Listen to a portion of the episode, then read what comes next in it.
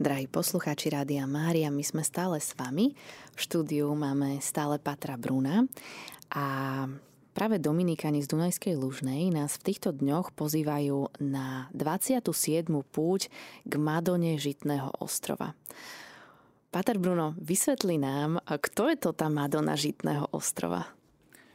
Tak Madonna Žitného ostrova je starobilá socha, ktorá sa nachádza na oltári, na hlavnom oltári Putnického kostola v Dunajskej Lužnej. Niekdajšia obec sa volala Dénešt. Nachádza sa tam už niekoľko stáročí. Pravdepodobne pochádza zo zálepskej talianskej oblasti a mohla vzniknúť niekedy v 12. 13. storočí, aspoň tak tvrdia historické prieskumy a takisto aj pamiatkový dohľad, ktorý sa robil na tejto soche. No a sochu priniesli do obce Benediktíni, keď utekali pred Turkami z kláštora Čeldomolk v Maďarsku. A už v tomto kláštore preukazovali soche mimoriadnú úctu. Už v tom čase ju uctievali ako milosti plnú, alebo teda zázračnú, uzdravujúcu a pomáhajúcu sochu. Po príchode potom na naše územie uložili sochu na vedľajší oltár v kostole sv. Bartolomeja Apoštola, kde ju veriaci uctievali.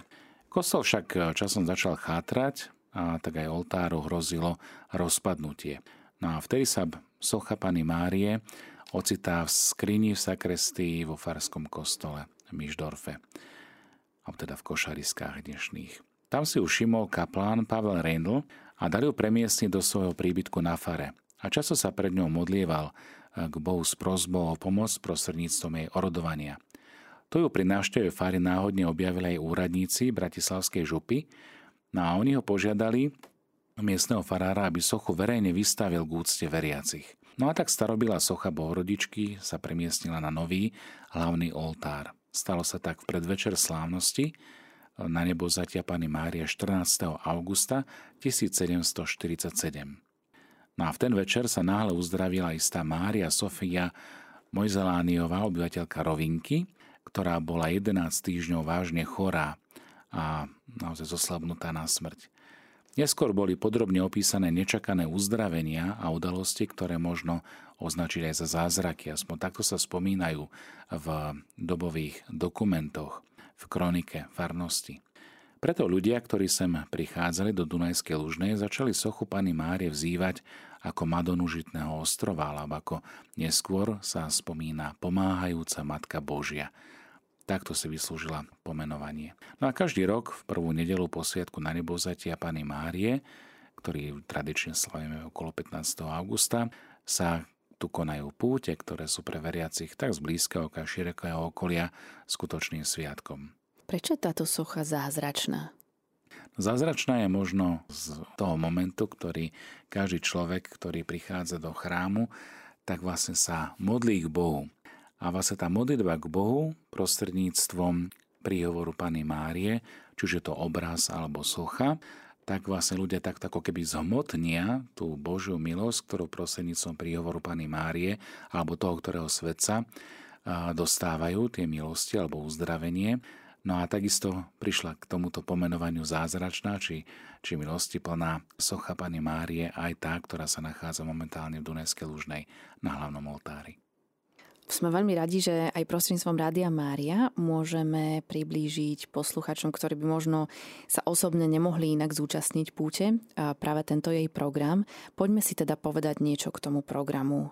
Program každoročne je vystavaný veľmi e, štedro, bohato aj tento 27. ročník obnovených púti ešte môže na margo toho by som spomenul, že púte boli prerušené po druhej svetovej vojne, lebo pôvodné obyvateľstvo, ktoré bolo maďarsko-nemecké, tak bolo vyvezené a prichádzajú úplne noví ľudia, ktorí nemajú žiaden vzťah, žiaden kontext s týmto marianským pútnickým miestom. No a samozrejme hlavne aj z popudu štátnej moci všetky púte a aktivity, ktoré boli v tejto svetini Madony Žitného ostrova pred vojnou a v tom medzivojnovom období, tak všetko bolo zakázané. Čiže preto aj tá kontinuita pútí, ktorá mala niekoľko storočí, tak bola ukončená násilným spôsobom a obnovená bola až po príchode Dominikánov v 90. rokoch do tejto farnosti. No a práve nedávno zosnulý Páter Hilár Jozef Štefúrik bol ten administrátor z práce farnosti, ktorý vypočul teda prozbu veriacich a obnovil tieto púte práve na výročie, ktoré bol také okrúhle, ak sa dobre pamätám, 250 rokov od konsekrácie kostola Svetiny Madony Žitného ostrova, dnešného povýšenia Svetého kríža a tak obnovili tieto púte k Madony Žitného ostrova. No tak keď sa pozrieme na ten program 27. ročníka, tak v pondelok 14. augusta otváraciu Svetú omšu, môžeme povedať, slúžil biskupský vikár ordinariátu ozbrojených síl pri ministerstve vnútra Slovenskej republiky, doktor Jozef Paluba. Následne boli prvé vešpery slávnostné, predtým ružencové bratstvo sa modlil rozímavým spôsobom posvetný ruženec. Čiže každý ten deň začína o 17. hodine modlitbou posvetného ruženca, o 18. je Sveta Omša a po Svetej Omši je nejaký ďalší program. V útorok 15. augusta bude Svetu Omšu celebrovať magister Vladimír Skiba, protosinkel, generálny vikár Bratislavskej eparchie a po Svetej Omši bude pobožnosť Koruna Pany Márie o 19. hodine. V stredu 16. augusta e, Svetu Omšu príde celebrovať otec Jozef Pajerský, riaditeľ Centra pre rodinu v Bratislave a následne bude korunka k Božiemu milosrdenstvu. Vo štvrtok 17.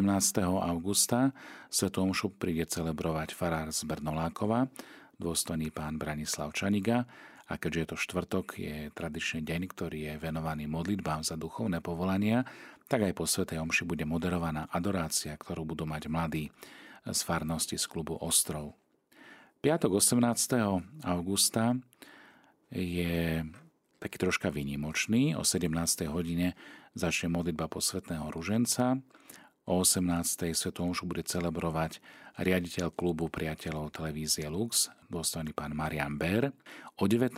hodine bude krížová cesta rodín, ktorá sa tradične robí v exteriéri obce a o 20. hodine bude koncert chrámového zboru Madony ostrova a pozvaných hostí pod vedením pani Lucie Černianskej. Takže veľmi srdečne pozývame v piatok na program. Sobotu je trošku tiež zmenený program. O 16.30 začína procesia od kaplnky svätého Martina do Farského kostola, ktorá bude sprevádzaná aj dychovou hudbou. O 17. hodine tu bude modlitba posvetného ruženca z rozjímania litánie a modlitba zasvetenia obce Pane Márii. O 18. bude svetá omša pri Lurdskej kaplnke, to je vedľa Farského kostola, a tu príde celebrovať dôstojný pán Maroš Lovič, administrátor farnosti Kryžovaný nad Udváhom. O 19. bude eucharistická adorácia. No a púť vyvrcholí v nedeľu 20. augusta. Ráno o 6.45 to bude posvetný rúženec v maďarskom jazyku a o 7.30 Sveta Omša tiež v maďarskom jazyku, ktorú bude celebrovať náš známy programový riaditeľ rádia Miriam, a to je maďarské rádio Mária, môžem povedať, dostaný pán Lorand Lepeš, takže sa veľmi tešíme, že sa stretneme. A o 9.30 to bude modlitba posvetného ruženca, ktorý bude mať ružencové bratstvo a o 10.30 bude celebrovať slávnostnú odpustovú svetú omšu jeho excelencia monsignor Stanislav Zvolenský, bratislavský arcibiskup metropolita. Po svetej omši bude už tradične pripravené agapé pre všetkých pútnikov na Farskom dvore. Takže sme veľmi radi, že aj obec Dunajská Lužná v spolupráci s Farnosťou a Dominikánskym konventom e, pripravila tento 27. ročník a som veľmi rád, že aj takým mediálnym partnerom sa stalo Rádio Mária Slovensko, ktoré sprostredkúva tieto sveté omše o 18. hodine e, počas celého týždňa. Myslím si, že takýto bohatý duchovný program dokáže naozaj aj tak stmeli to farské spoločenstvo aj určite e, duchovne obohatiť. Máte aj nejaké spätné väzby od farníkov, aj z minulých ročníkov možno? Určite áno. E, púťou žije celá farnosť. Môžem to tak povedať, že sa ľudia tešia, e, gazdinky napečú nejaké dobré pochutiny, či už slané alebo sladké, potom to donesú a v rámci toho agape sa dokážeme takto vzájomne aj pozdieľať a stretnúť. A hlavne po, po tých rokoch pandémie vnímame práve takúto ešte väčšiu súdržnosť toho spoločenstva miestnej cirkvi aj farnosti. Aj to, že prichádzajú mnohí aj z aj od Trnavy, aj od Nitry. A prichádzajú na túto púť, tak práve viacerí tak povedia, že, že je to veľmi milé rodinné spoločenstvo a že aj tá púť má taký rodinný charakter, že je to také stretnutie naozaj rodín a stretnutie aj v rámci tej veľkej farskej rodiny.